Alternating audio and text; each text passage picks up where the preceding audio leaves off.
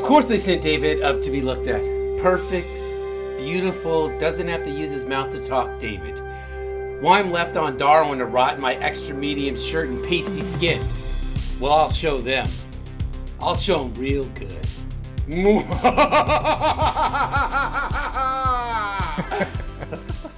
Welcome to Reengage, the podcast where we look back at our favorite episodes of TNG and look through that lens of how we were when we were young and how that's changed now that we're older. We look at the culture, the acting, and a whole bunch of other stuff. So let's dive right into it. This week's episode is Unnatural Selection. Stardate 4294.8. It aired the week of January 30th, 1989. Greg, I want to go to what happened around then and just check in. How you doing? Good. How you doing, man? I'm excited to uh, not be old after watching this episode. so tell us what happened around uh, January 30th, 1989. What was what was going on in the worlds? I'll start with a quirky, weird sports fact, and then move to something a little bit more historically significant. Uh, but I, I, can only imagine this was at the GM meetings for baseball, January 29th, the day before this episode aired. The game winning RBI, a statistic that has been around only for about nine years, was retired. Uh, but the ring, they just stopped doing that as an official statistic, although some people still do keep track of it. But the funny part about it is that New York Met Keith Hernandez is the career leader in that stat with 129, and uh, I just like that Keith Hernandez was was good for something. that was Seinfeld he the leader episodes. when it was retired, or is he still the leader? Well, they stopped uh, accounting it, so he's. The, but you said some people are still looking it up. As, as, an official baseball stat, he's the leader going forward. I love it. I think with game-winning RBIs, I don't know. He's got to run for the money with with uh, uh, David Ortiz and uh, you know probably some some Yankees involved in that as well. I don't know. Um, but the second big thing that was happening uh, is basically the end of the Afghanistan Soviet Union war is happening during this period. Uh, the January 30th, today uh, that this episode aired, the American Embassy in Kabul closes. Uh, and then uh, in a couple of days, the last Soviet Union uh, armored column departs Kabul.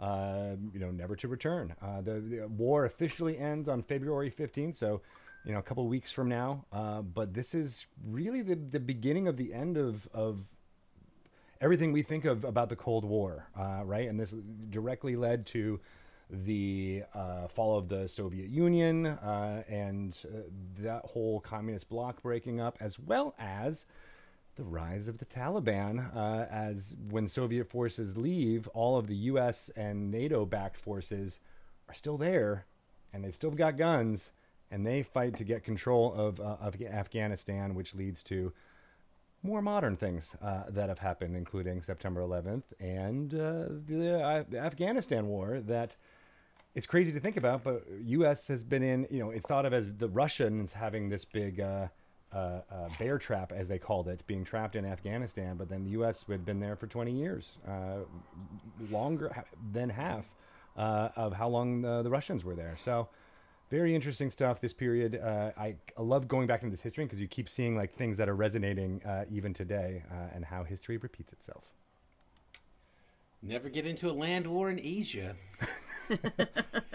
Kate said it best. what uh, what was happening with the the musics and the songs? So much was happening in pop culture. Uh, number one on the radio was uh, "When I'm with You" by Sheriff. Uh, and I did not remember this song until I remembered this song.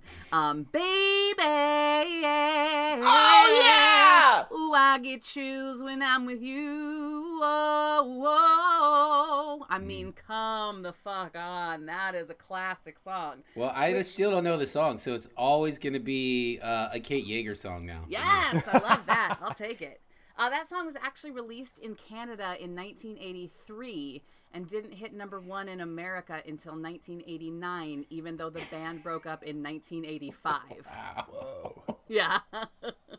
it's like um, dog years. Just did they get back together and tour on that song? They now? didn't. They uh, they had two of the band members had already formed another band, and they refused to. They're like, "Fuck you." Yeah, definitely.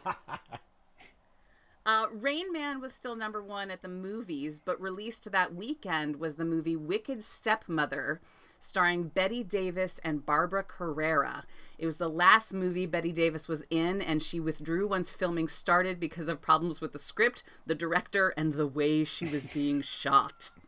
I love that. The way she was being shot. Lots of downlight, I bet. Which is always classy. Uh, they were shooting up from below, and it was before they had the message on cameras that you're shooting from a low angle. You should want to raise it up. There it is. Uh, Lonesome Dove was the number one uh, miniseries. Was number one on nice. television. Fuck yeah! But also uh, Shining Time Station, which was a children's sitcom starring Didi Conn and Ringo Starr, debuted on PBS, which introduced Thomas the Tank Engine and friends to America. Whoa.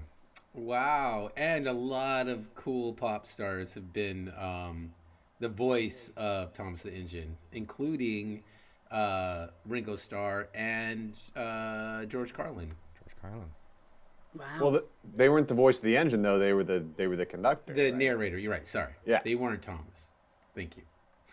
Hey, it's Thomas important. Is Thomas no, it is. No, you're right. It's absolutely it, it is important. Yeah. Uh, and finally, in Broadway, there was a revival of Born Yesterday, starring Ed Asner and Madeline Kahn as a corrupt junk dealer and his showgirl mistress. And I would pay anything to see that. Oh, yeah, Madeline Kahn. Oh, fantastic.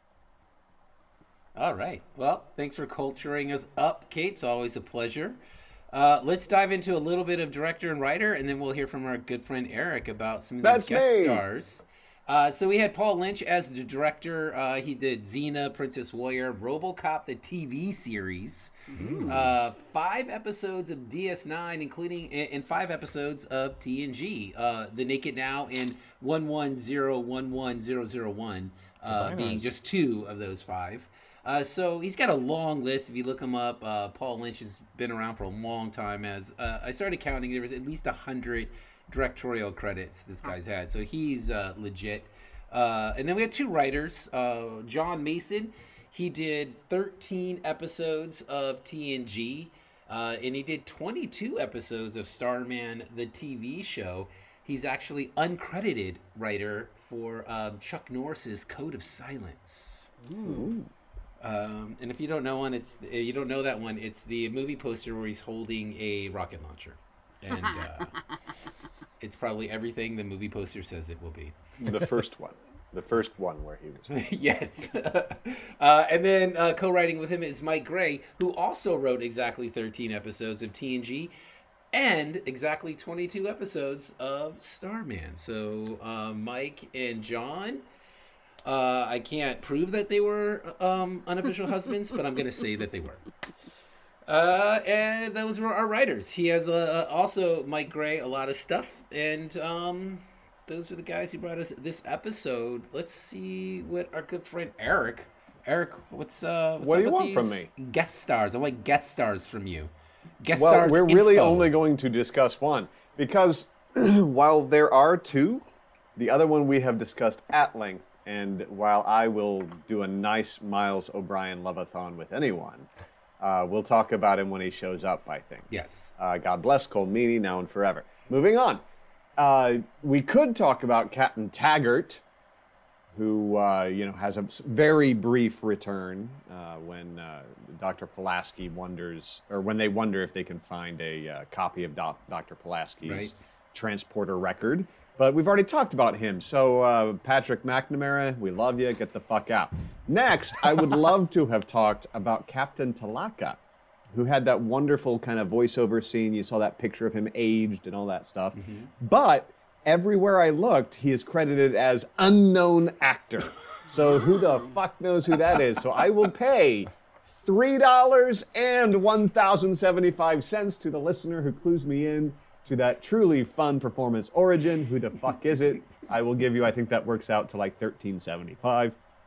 Write in with your answer and uh, I'll Venmo that shit to you. So other than that, we get to Patricia Smith, who played the aging doctor on Darwin fucking station. We'll we'll talk about the problematic Darwin station later. Um, but we need to, you know, we'll talk about her performance more when we get to her. But I'm here to celebrate her resume briefly as a lifetime actor studio member um, from that period right after the original group theater folks retired. She was badass, tons of TV. She's the person who gives her compact mirror to that fascist fuck Lindbergh in Spirit of St. Louis. Uh, it's a terrific little moment. Um, oh God, that you know, great movie, bad biography. You know what I mean? Debbie Reynolds' sister on the Debbie Reynolds Show, which lasted one season. Um, she recurred as Margaret Hoover, Emily's pal, on the Bob Newhart Show, which is the first thing that I remember her doing. Uh, Jack Lemmon won his second Oscar for Save the Tiger, and Patricia played Janet Stoner, his wife, in that one. There's a couple cor- terrific scenes Stoner. uh, featuring them, and that is a bleak fucking movie. If you get the chance to watch it, Save the Tiger. It's funny for a bleak fucking movie in the kind of Harold and Maude type of way, but it, I didn't realize it was directed by the same guy who directed Z, Costa Gavras. Uh, and I didn't rec- uh, realize. No, I'm sorry. That's a different one. That's uh, shit. Her, that's her last movie. Her last movie was Mad City, which I did not realize was directed by Costa Gavras, who directed Z. Do you remember that movie? Uh, won Best Foreign Language Film in, in 1969. It's about a, a leftist uh, who is assassinated and then uh, a reporter that puts together the story of how it happened. And it's based on a movie or a, a real life assassination in Greece. It's an incredible movie. And then he did Missing with Jack Lemmon and Sissy Spacek. And then this one, Mad City. Do you remember that one with John Travolta and Dustin Hoffman? I remember it being a piece of shit.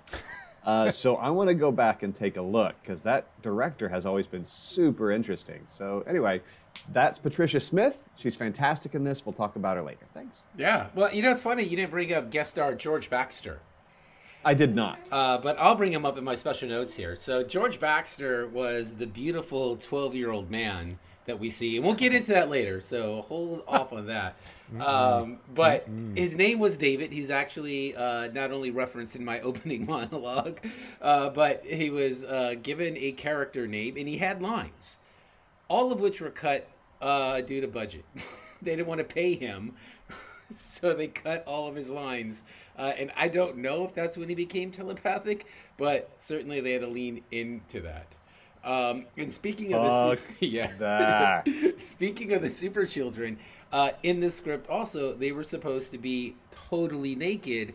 Uh, but when the props showed up in their um, the protective thing, the cellophane was clear, they had to uh, scrap that idea.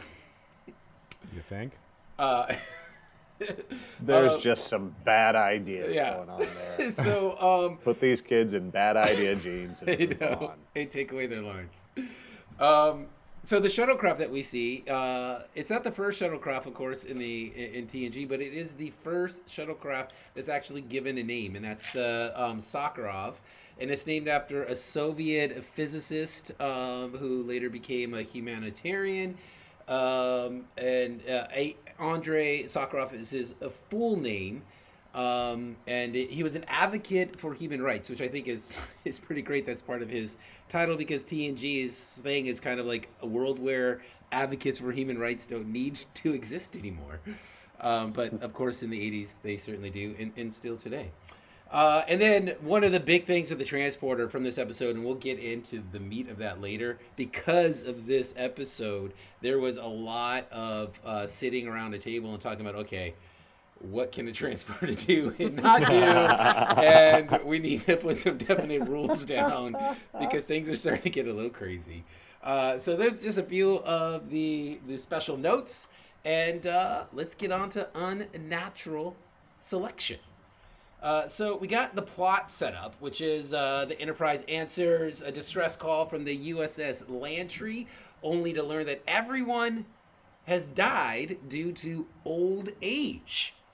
Uh, but they don't figure that out right away. They have to have uh, Picard jimmy into the starship, uh, and he's able to break in, and then they can open up the cameras and the view screens and see Did we know they could do old. this? This is this, This is is quite new. the like knowledge to just sort of casually drop that we can overtake uh, another computer, you know, s- He completely. doesn't casually drop it. He sneaks into the captain's uh, office and it's all true. very under the table. It's like I got I got something that I could do. I got I it. know a guy. It feels like the next logical step from the end of Wrath of Khan. Yeah. You know, which which they do, you know, huddled down behind a thing Right. and whispering to each other, but it's pretty much vocalized there too. I love that you brought up Uh, Wrath of Khan. I'm not going to lead into it now, but I definitely want to come back to Wrath of Khan. Everybody At some remember point. Wrath of Khan for later. I refuse. I refuse. Uh, and so then they're off to Darwin Station. Um, after they learn, you know, everyone's dead, they go through there. And, and please, I'm going through chunks of this on this episode, so you just jump in and let me know if I'm glossing over some point. I just want to call out the shot of the captain of the Lantree. Uh, a lot of growths. I thought there was just an excessive that's amount of growths on his face, Excuse me, and I that would be it. Captain Taggart you're talking about? No, that's not no. Captain no, That's, no, no. They, oh, he Captain was Telaka. Yeah, Tala. Yeah, that makes sense. I think you're mispronouncing it. It was Captain Skin Tag. Ooh. Ooh, yeah, he was having a rough time. It was bad. Like, was that because nobody else looked at that when they aged? That's just the way he was gonna look. Like he got a preview, like, oh man, I'm nasty when I'm old. I'm sorry. I mean, it's unknown actor. He might look like that. Maybe that's why he was unknown actor. that's why he was cast. They're like, we need you, buddy. But he removed his name. I don't want to be known as Captain I don't wanna Skin be known. Uh, all right, so unless there's anything else on that, we are off from the Lantree, uh, and they head over to Darwin Station, Darwin Research Station, uh, where the same thing is happening. They get a distress call. They go out there. Uh, the same thing is happening. It's too late for the adults, but the super children could be saved, uh, and surely something can be done to help the super children. So, I mean, first of all, Eric, you had brought up Darwin Station, so let's crack that open right away since now we're at Darwin. I mean, you know, we're uh, we're at the point where we we acknowledge certainly that that Darwin um, had some problematic views as he was discovering natural selection and moving on the way through there. But his shit has been used both uh, to advance really interesting and and worthwhile shit like the medicines that we have and things like that. But also like it is the favorite target of eugenicists who are trying to build the perfect children. So like they're doing this thing where they're building little Nazi kids. Everybody's okay with this. I don't think anybody's okay. I don't think it is. Don't think just Nazi okay. kids, though. Super powered. Telekinesis, you know, tele- telepathy. They, yeah, their their their bodies have healing powers like Wolverine. Like these are literal superheroes that that they're making and being like, we didn't engineer them, we created them. That makes it better. This is like that terrible Marvel subplot from a couple years ago where they took Professor Xavier's brain and stuck it in the Red Skull's head. And that was like the entire Marvel universe for like 10 weeks. It was the best thing I've ever read. Please hire me, Marvel. Yeah, no, I just I think this is just a, a, a weird way. Uh, by the time we get to the end, perhaps the writers were attempting to make an anti-eugenicist statement, uh, but they just gloss over any of the morality of this, and they're just concentrating on the the procedural effects of how to how to reverse this thing for Pulaski, as well as it being a test for Pulaski. Uh, that's basically stated by Picard, being like, "Oh, I can't wait for this to really see if she's worth her sugar." And I'm like, I don't, I, I think that's a whole weird setup for this entire episode, and then that's that's the through line. They don't get they don't give a chance to really think about the philosophy of this. Right, all. Right, and you brought Yeah. that up. Um, I was going to get into that a little bit later, but now that you cracked it, uh, I don't. I, I either disagree with you or I missed the line specifically where he says it. I, I remember the scene with Troi because I have that like the subplot is both of them um, sort of like sizing up. Not not that they're literally sizing each other up, but they're the writers are putting them at odds with each other for the obvious reason of bringing them around to each other. Um, and that meeting with Troi, I didn't take it that he was like she has to prove herself to me. It was more of why don't I? I in fact, I thought it was like he's trying too hard to get to know this person. It's a hmm. big ship, and like he's like really like I just don't know who she is. can you tell me, Troi? Like that was what I got out of it. Like it was a little too soft for Picard. I I definitely got more of Greg's sort of reading off of it, which right. was that that Picard was nervous about her, that she was this unknown entity. Will she be able to? How will she react under certain situations? And and Troi was very like, no, no, she's cool. Don't worry about it. Like it's chill. Yeah, do you so- want me to agree with you, Jimmy? To yes, tie it please, Up, or do you so want... we can have a tie fight here. I'm tagging you. Oh, you know how I hate to agree with I Jimmy. know, but tag, but- tag. Yeah, I'm in. I'm in. I'll agree with Jimmy. What what what am I agreeing to? Good. Your statement again. That was I as mean, good it- as my argument. Yeah. it feels like this was a draft that got pushed, right? And so this was meant to be an earlier episode, and we would have seen them kind of butting heads a little bit earlier. Um, so th- I, I kind of forgive it for that, but it does end up just being this this this construct that it, you're like you're right. It's to- totally set up to be like, well, this is how they're going to get back together and really you know build some respect. Also from the audience's point of view too. Um, I just think it, it lands a little bit late if you're if you're watching it sequentially like this. I think this is kind of a, a fault of the original format of, of Star Trek, which had kind of grown out of favor with the cool folks by this point. You know, the wagon train news story every week, we set it up in the first 30 seconds in a very kind of awkward way, and then we solve that problem. And the through line plots don't matter as much. And I feel like maybe in a season or two, when we start doing the cliffhangers and the longer arcs, we're going to see a little bit of that change. But I feel like that's been a, a complaint I've had about a bunch of episodes uh, th- thus far in the series. Right, a lot of bottle episodes. Uh, all right, so we got But clumsily handled. Yeah, totally. Um, so we got the Pulaski Picard setup about you know we we now know that there's going to be some kind of reveal about them eventually. Um, we have a great debate. They keep going back and forth about what to do about these kids. Pulaski feels very strong. They need to be brought up. Uh, they find a way to beam one of the kids up uh, in cellophane wrap, proving that Costco is alive and well in the 23rd century.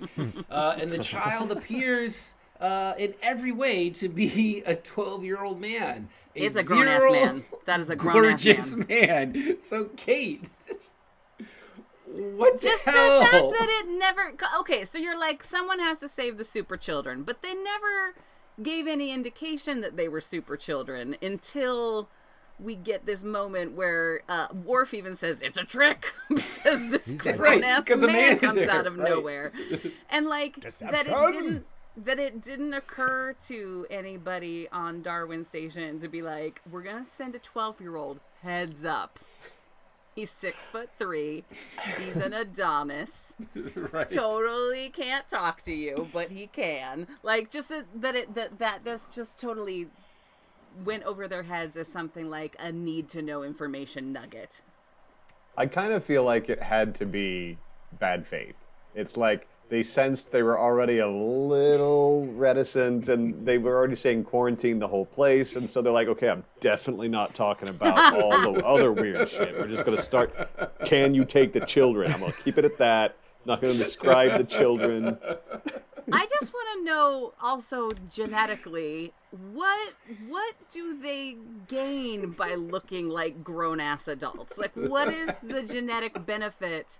You would think it would actually like delay their aging process, right? Because that would be a, a good, but it, it's it's accelerating it in some. I, I, it n- makes no sense to me. It makes it 12, uh, the sixth grade dance, way more interesting. Really, I guess I guess the faster you get to a point where you can physically defend yourself in nature, the the better. Uh, they Uh, have them playing with like l- Legos and blocks and yeah, they're not trained for It's a combat. big disconnect for sure because you're like you- they, and they constantly refer to them as children. They're not children. if they're if they're mature and able to defend themselves, then they should be you know afforded the same benefits as adults. But right, exactly. The, the, the, the logical fallacies of what's happening on the station really fall apart really quickly. A- And yeah. they're They ask fully for a lot of suspension of disbelief, and you know I'm not inclined to give it to them all the time. No, uh, they're fully clothed when you see them doing all their magic stuff, but they send the kid up in a loincloth. Well, because you, his clothes could be carriers. Oh, very, Hey, lo- if you very got it, sensible. I mean, very sensible. Maybe it was the clothes all along. it was the clothes. Well, speaking of which, Pulaski runs every test she can think of uh, and can't find anything wrong with the super dude. So she wants the cellophane removed so she can conduct more tests. But of course, Picard very sensibly objects to that. He doesn't want to put his crew uh, in any more danger. So where does Pulaski go? To Geordi, of course. She goes right to Geordi, who very easily and almost instantly comes up with a very brilliant and simple plan. Send them somewhere else and do it. Kate? Uh, I just wanted to highlight that that argument that they have where Picard has the great line yeah. on the way out the door. It would be nice if you let me finish my sentences once in a while, because uh, I was n- noting how consistently Pulaski talks to Data about bedside manner, and she has the worst bedside manner of anyone, and is constantly just Terrible. harping about how you know superior her, her bedside manner is, and it is not. I am here to say. No, I mean, look with that scene when she's talking to Geordi uh, during uh, "Loud as a Whisper." It's like, by the way, you're gonna die, but you should totally do it. Like, I, I feel like she never really is the the voice of calm compassion uh, that you that you want in uh, medical situations. But in this, I love that line too. I love that Picard's like, by the way, just let me finish my thoughts once in a while, and it has a nice callback later on in the episode. It does, and he has a lot of very British little sides throughout. There's one early in the episode where she says something and it, was a little sarcastic, and he just says like "brilliant." Or uh, um, bollocks, w- uh, wonderful, lovely, or something. It's like little one-liners there throughout for Picard. Uh, and there's another there's another small thing to that too, which I think uh, Picard's actually a little bit shook by witnessing the old people dying on the Lantree. Like I, I think there's that moment in the conference room uh, where he goes and looks out the window when they're describing this, and it's kind of like, oh yeah, this is this is uh, Picard emoting that I, he sees the end of his days and he didn't like it. And I think, and it's so offensive because he's like my age. like fuck you, whoever wrote that. like this dude's not old. Mm. He's got gray hair, sure. Right. He's bald, sure. But come on, Picard. Oh, I am nearing the end the the misty tunnels light dims before me. Anyway. what is this I see before me? And scene. uh, so after talking with Geordi, she has uh, she takes it right to Picard. Pulaski does, um, and immediately she just assumes he's going to shut her down. She's cutting him off, uh, just like she has been, you know, more so in this episode than any other one. Uh, and then Picard cuts her off. Like approved. You get to do what you want to do. Uh, and she's surprised, but a brilliant line they gave Picard is, "I recognize you are trying to meet my uh, my instructions or my conditions," uh, which is a fantastic, I think, um, example of great manager. Being a great manager, being a great leader, is uh, allowing people freedom, especially when they're following what you said uh, you wanted them to do. Yeah, absolutely. I, I, like that line as well too, and I love that she. T- it takes her a moment because she's already fighting uh, to kind of realize it, and then when she does, she's like, "Oh, okay," and then she immediately leaves. Go leaves, and and then uh, disobeys him, tricks Data into coming with her. What, right? I have the same question. Was Data part of that deal? He didn't say you can't take anybody else. And he doesn't seem mad. I mean, how there. many writers was he supposed to think of? I mean, she. She's. You can't you know, take any peanut butter. You can't take a knife longer than your forearm. Yes. So uh, Pulaski does enlist Data uh, to helping her, but not without some Tin Man jibes along the way. Um, and it doesn't take too long for Pulaski to eat some crow's feet. Well, first there's that great moment because she gets old. Yeah. Yeah, we got yeah. that. We got I, I like it. I didn't get it. Now I, I get it. I love it, Jimmy. I love uh, slash hate when when he comes out of his cellophane and just immediately, you know, hello. Which uh, With his my eyes? my very first thought was they cut his lines because they didn't want to pay him. so I'm glad to find out I was right about that. You absolutely were. Let's make him telepathic. But it's it's interesting. It like the the conversation that the two of them have is uh is more Eric. Are you I'm just so angry at the producers. I'm so angry that they I- didn't we want to could- pay. Like, oh my god. We could hear you say that, even though you just changed your facial expressions. Are you telepathic as well? I've been told I'm very expressive in the face. I'm trying to figure out. You know, we know so little of Pulaski, um, and uh, whether or not this feels in character or not. Because I'm trying to think of, of the the last time when they had to beam aboard um, uh, uh, the. Oh God, what what episode was that where they had to beam aboard the the sacks of grain and things oh, right. and and you know whether or not there was going to be you know and and she was much more cautious in that episode whereas in this episode i guess as soon as they say they're children it's like well for science gung-ho tally-ho forth well, there's a fan on board too. I mean, at- on Darwin Station. I think she's like, oh, this person liked my book, so I have to true. go. Yeah, yeah. She's trying to impress her fans for the Instagram following. But you're right. Yeah. I'm not sure either. I, th- I feel like this is more, more of a crusher moment, right? The way and like how she reacted Yes. with the um, uh, the episode where they were they were the the two the drug addict uh, uh, thing. I feel like that Crusher would do that for the human equation, which is basically she was arguing uh, Crusher's position in that uh, in this episode. Yeah, so Pulaski, uh, she gets she gets the disease. She gets the old person's disease pretty quick. Uh, makes sense. They're in a closed environment, and yeah, she that nice little moment where she she screams and her arm really really hurts from the arthritis. Very good Uh, and we Well, know the barometric pressure was dropping. we know there's storm she's- brewing? she's got the disease, uh, and you know, so there's nothing left to do but for her and Data to head back down to Darwin because Data's unaffected and she's gonna die. So uh, they head back there to, see if they can find any clues. And boy, do they ever! They uh, they find out pretty quickly that the Lantree was there, and one guy had uh, the Thelusian flu, and I mean, that's racist, right?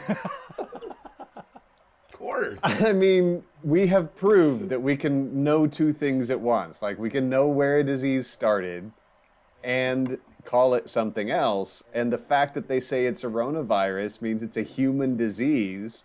Like, wherever, I don't know. I don't know where Thelusia is, everyone. Maybe they're human. But if there are Thelusians, I looked it up on they're the right Memory Alpha, and there was they're calling uh, it Thelusian flu. there, there, they didn't mention anything about Thelusian being a place on Memory Alpha. Just that uh, it had been mentioned before on the uh, very unsuccessful run of Enterprise. One of the characters is trying to duck out of being doing some duty, and the doctor says Dude he has has Thelusian Thelusian flu. flu. Oh, it's very So it's like flu-like symptoms for Major League Baseball. It always means hungover. yes. Uh, so they find out that uh, a guy uh, from the Lantree who visited had um, Thelusian flu. Uh, and from this, they uh, Data takes this information and he's able to do some number crunching, and he finds out that um, it's actually the kids the kids have the ability to fight off disease, but not only fight it off. We hear from uh, the Darwinian doctor or the the, the, the doctor from uh, station Darwin Station that they not only can fight it off, but they seek out disease. That somehow their immune system Proactive. seeks out stuff proactively. This uh, this mechanism they have actually mutated the disease to protect them, but in doing so, it made this mutation that causes uh, normal, non-sexy human beings to age super fast, uh, and it just ran rapid. I don't know why it killed the the the the uh, people on the Lantree way faster than it did on Darwin Station, but maybe because we need to have some time with Darwin Station Oh, later in the episode. device, for sure. Yeah. My real question happened the next time we saw Pulaski, and we get into one of my favorite um, tropes, which is unnecessary age makeup. and just the fact that, I mean, I first noticed it when um, Patricia uh, Smith showed up the second or third time, and I'm like, look, it's okay if she ages from 60 to 70 and the actress is 65 if you just change her hair or something. Like, you don't have to give her all of this paint. Like, it's okay. We all look different slowly, by and large. And that And makeup then they cost the make- lines of that of that poor boy. that makeup Oh cost my god, it's incredible. but then they brought out uh, Dr. Pulaski looking like Mark Twain's grandma. and I'm like, Jesus Christ. Yes. Unnecessary age makeup Hall of Fame. Yes. I have to admit that I remember being excited about this episode because I thought we were going to get rid of Pulaski. And we know that I have a checkered past with Pulaski, right? Like and I'm still struggling like to understand and love her as an adult and and treat her with more kindness. But I clearly remember when when she started to look in unnecessarily old. I was like, "Well, there's no coming back from this bullshit." Uh, and then I remember being sorely disappointed by the end Well, of this episode. well, Kate. Ooh. Thank you for the transition, Lob. Back on the ship, Picard is not so easily convinced all is lost. There must be a way to save this doctor that he wasn't even sure could rise to the challenge. Uh, so he puts on his thinking caps. He grips everyone together, um, and they're gonna postulate on what tech they have and how can they use it, and what new ways can it be reinvented and redone and re-energized. And they come up with an idea to use the transporter. That's why Miles O'Brien is there at that conference room At the- table. yeah, why Who is he there more? other than that they needed him there? Well, he proved himself Transporter Chief. earlier in the episode when they had to uh, bring the the kid on board and it had to be very specific and he he did some things to make sure because it was one time uh, and he got him there. So it was like this is the guy we go to for transporter stuff. He's our dude. He's the chief. yeah He But I comes up with love the the idea chief. to use the trace. The trace. I love that they call I it love that. it the the trace. trace. So it's again, it's that same thing from season one where they're like, we have a memory of what you were transported like before, so we're going to use that to reconstitute your DNA when they beam them back, but it's the same being. They still have the same memories and all that stuff. Right? Is that is that the understanding that they just are going to use the copy Yeah. again? I, It's it's reversing the polarity, but for Star Trek. I thought it was like we're gonna create a copy strainer of who you were, and then we're gonna run this current thing through this strainer, and whatever Yes. doesn't fit through the strainer is the extraneous shit. yeah Yeah, and that we're just gonna like put in a Ziploc bag, fold it over and staple it, and then like stick it in a container of some But but really, it's not it's not a filter, even though they use the terminology filter. But if you think about what the and this is why they had this conversation. If you think about why the transporter does, it's literally when they're when they're when they're rewriting the molecule by molecule, they're just gonna take out the molecules that the virus changed in every cell of our DNA or, or Pulaski's DNA, and replace those molecules with the two things or th- things that would change, that would then remove all the DNA changes that the virus did, right? It's Uh-huh, yeah. right. Uh-huh. But the, the problem with that is Nothing. hard ask. Well, there's many problems. But the, the, why would it? Why would it reverse the aging process if that is the case? Like, why? How? How you just? oh, because our DNA the- changes every day. I have brand new DNA as I age, don't you? I'm just getting brand new DNA from the store. You still I got don't look some here, younger. I'm smoking it this later. morning. well the obvious reason and it's disappointing that you guys didn't pick up on this is Sorry, Jim. the hair follicle that they found in her room um, also had unicorn tears on it. And as everyone knows, unicorn tears are able to scrub anything alien, pervasive, or harmful to one's DNA. So they took that um, and they used it basically as a mirror and they compared the two. And the unicorn tears was then it's like dropping it in, and anywhere it fell in the DNA strain, you know, because it, it has that little helix. Let thing. him keep going. So it goes down, uh, and it just scrubbed out all those things. So um, super disappointing that you guys didn't pick up on that. But I'm older. I've seen more Star Trek. so It's also the the unicorn tears also is why every are in the holodeck circuitry too, right? Because that's why all the holodeck is able to uh, always malfunction because it's how the Enterprise flies. I just figured it was more that murder stuff, like we were talking about with the Prestige and Tesla's hat. So uh, I think we're good. Brand brand new Pulaski. The old Pulaski has been murdered, and uh, we have a brand new Pulaski. Speaking of murdering her, uh, I'm I'm curious when Picard takes over the transporter. Uh, yes. because it's like, well, if anyone's going to throw her into space, I guess it's going to be me. Is that the? Yeah, no, that's absolutely. and and Miles like full on says, "Thank you, sir. thank thank you. Like I Yeah. didn't want to have to be responsible. It's like for- when the kid decides to shoot old Yeller. Really, oh I'll do it, Dad. Yeller's my dog. Oh man. And uh, Picard walks up to the uh, to the transporter. the aging makeup on Old Yeller is also in the Hall of Fame, right? That's true.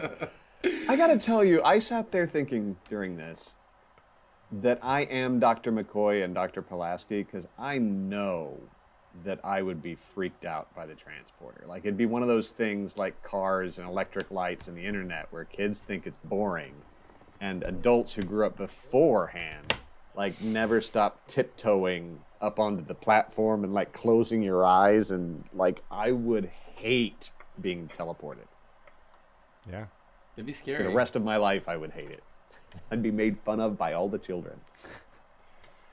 well, they- despite how it is, I'm sorry, Kate. Go ahead. no, I was gonna say they do that already. Well, yeah. Well, despite how terrified of seeing it. scared she is of the transporter, and I mean, basically, she's anti-transporter, which in the 23rd century basically makes her a racist. we'll, we'll save that one for another episode. Uh, but she's de-aged successfully, uh, as are all the adults on Darwin Station. The super children aren't so lucky; uh, they can't be saved. Um, but this brings up a, a fantastic question that they never address: is they seem to have locked the fountain of youth. They have the ability now, the, the people in the enterprise, they can not only de-age a person, but they can successfully scrub you of a disease. Um, and they don't mention sharing this with anybody else. It's not uh, put into the captain's log. There's not a note about it. Uh, I mean, was this the writers just not realizing how big of a deal this was? I've got it. Yeah. So, what happened? Hmm. After this episode? They all got together, like at the end of the thing or sphere, mm-hmm. and they decided that the only safe thing to do with this technology was to forget that it ever existed. So, they all got brand new uh, piece of technology that they just tweaked it a little bit, and you go back to your memories before a certain time, mm-hmm. Mm-hmm. and that they they put themselves through the transporter again, and they all looked at each other and said, "Why did we just go through this transporter?" And then it was over. And they didn't bother to look it up. A mystery they let. Well, then slip. whoever logs captain captain's logs back at Starfleet, like you got to take care of him. But other than that, you're in good shape. Well, this this thing of leaving the super children, that's what brings me back to Wrath of Khan. Because this this immediately when I saw that, I was like, oh, this is like a Wrath of Khan thing. Like these kids are. They're on this planet they could never leave, and not because of something they did, is because of what these these smart ass doctors did to them. And there could be that uh, a nice little you know modern TNG Wrath of Khan thing, which they never followed up on, but uh, uh, you know, fun little thing they could have. Yeah. Yet. Yet now Yet. that they've got Picard going back. But I mean, isn't so going just building on that? Isn't that the plot of the original series episode that Khan started in? Was that they were doing these genetic experiments? Yeah. They realized that you know, using the, the the world leaders right DNA at the time, right? Isn't Khan like half Julius Caesar and like half? Or is that or is that GI Joe? And No, it is that, but I think it's I don't remember if it's Attila the Hun or Genghis Khan, but it, I think it's Genghis Khan. Genghis the Khan, right? Yeah. from, I think it was also stolen by the GI Joe cartoon and, and created Definitely. Serpentor. But Serpentor. uh, in any case, like that- Cobra. La la la la la la la. that's what they're setting up here is this this group of genetically engineered superhumans that are trapped and they're going to outlive their their creators they're super powerful is this where the x-men came from From Darwin Station, they escaped, made it to Earth. yeah Well, the X Men Darwin was, of course, unkillable, much like all of these folks were. But they did kill him in that first moment they saw him. Which people that was always the mad weirdest thing. Like his whole superpowers, I can't be killed. right Uh, and this brings us to our final moments of the episode. Uh, they go back to the Lantree where they ceremoniously blow it up with a single shot. So the Lantree was not in good shape or didn't have very good uh, defenses. They could turn Uh, that Well, there's a hole the- about the- two meters wide. Okay. Sorry, What? Star Wars there. Oh, no. Uh, and it does seem prudent on the surface to blow it up because uh, you don't want anyone else going in. But the question, I mean, the, one, they have transponders. Two, couldn't they have just scrubbed the ship? And three, they have a way to save people, even if you do get the disease. so they have the vaccine. Why blow up the ship? Uh, but they do because it was uh, maybe very dramatic, and they had budget left over since they cut the kids line. Now they could uh, they could blow up the ship. um, uh, and that's it. They they fly away off to their original destination. Uh, Kate, wonderful Kate. What did you think about unnatural selection? Unnatural selection. I'm gonna give this five grown ass men. Because there are things about this episode that that are nice, but I don't know that it fully. You know, it gets us a little bit more information on Pulaski and uh, and Picard, I guess, in that we know how hard she was uh, gunning for this position. So now we know, like, she's there because she wants to be there and wants to work with Picard. So I suppose that's an interesting little bit. But there's just a lot of plot holes in terms of, you know, the super genetic children and the morality behind that. And uh, yeah, it's, it's nice in the middle for me. Um, and and maybe it's a little bit left over of the disappointment of young Kate that Pulaski pulled through at the end of this episode. Oh, I'm trying to love her. I am. I'm trying. It's hard. Eric, what you think? Well, I give it, uh, I think, seven apologies. Like, I spent this whole thing just saying, like, fuck you to various writers and actors and people involved in making this episode. And I want to just say that I had an awful lot of fun watching this ridiculous thing. Um, and I want to again say, like I said a couple weeks ago, that I'm trying to meet you guys halfway with what you're intending to do in a genre from a time when realism hadn't yet fucking insinuated itself into every little crack of our TV watching. So I hate the racist shit and the eugenicist shit uh, that's in this, but I, I think the rest of it's kind of ridiculously stupid fun. Great. Uh, I I'm gonna go with six and a half skin tags. Um, it is uh, you know generally enjoyable episode uh, despite all the plot holes uh, and uh, moral quandaries that are just kind of removed uh, from the equation. I do like that this ends up being a uh, development point for Picard and Pulaski. Although I didn't like the setup necessarily about it being a test for her, but you can tell that the writers were trying, like, let's you know put these two in conflict and see how they, they get together. I like the line that we talked about about uh, the, um, you know, let me finish my sentence once once in a while, and then that's called back in the final scene where she cuts him off again. He's trying to give her a compliment and have one of those attaboy moments uh, at the end, and she cuts him off again and says, "Well, I, I always hated the transporters. I would have been afraid anyway." And you see him just have a resigned kind of smile, and I, I liked that bookending of of this episode. It felt very on point for their relationship and how it's going to uh, continue for the rest of the season. Um, but it is uh, also got one of the best matte paintings, which we didn't get to talk about in the Darwin Station. It looks beautiful, and uh, that alone means it's a microcosm of like you know they tried. They made they made a good piece of entertaining television, despite all of the uh, the problems once you unpack the logic of the plot. Yeah, and despite the logic of the plot, I'm going to give it seven and a half exploding Lantrees.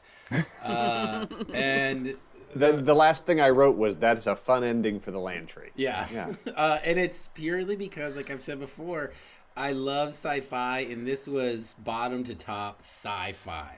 The way they got sick with sci fi, the way they cure themselves with sci fi, or the jargon that doesn't mean anything about what they could do with the transporter. I mean, that is sci-fi. I love it. It's done better in other ways other shows that make it more believable but man what a great you know dip in the toe into let's not just say it works let's try to make up words as to why it might work. Uh, and they're trying to feel their way in the dark into doing that. I also love the fact that pulaski never really changes. Um, typically, it's great to see a character realize something and change, but she never stops being Pulaski, even after she's saved.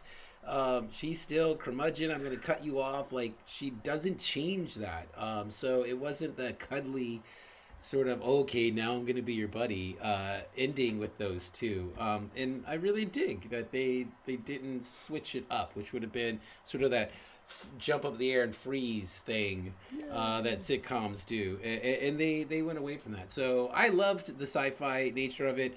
Agree with all the reasons why none of it worked, though. Also, just shout out to a scene in which Riker and Data are rifling through a woman's things, and it's not weird. Right. or that that was his immediate like he was like, let's go to recorders. Hairbrush. like it was That's what he was Data's like. waiting for Hairbrush. it. We've I've been got wanting it. to ransack somebody's room for a long time. uh, all right, guys. Always lovely talking uh, TNG with you. Uh, we have What's that stand another episode coming up next week, I believe, hosted by the wonderful Kate Yeager. That's me. Uh, but I gotta go because I've been drinking this Brett Saison and I'm about to wet my pants. My pants are wet from coffee.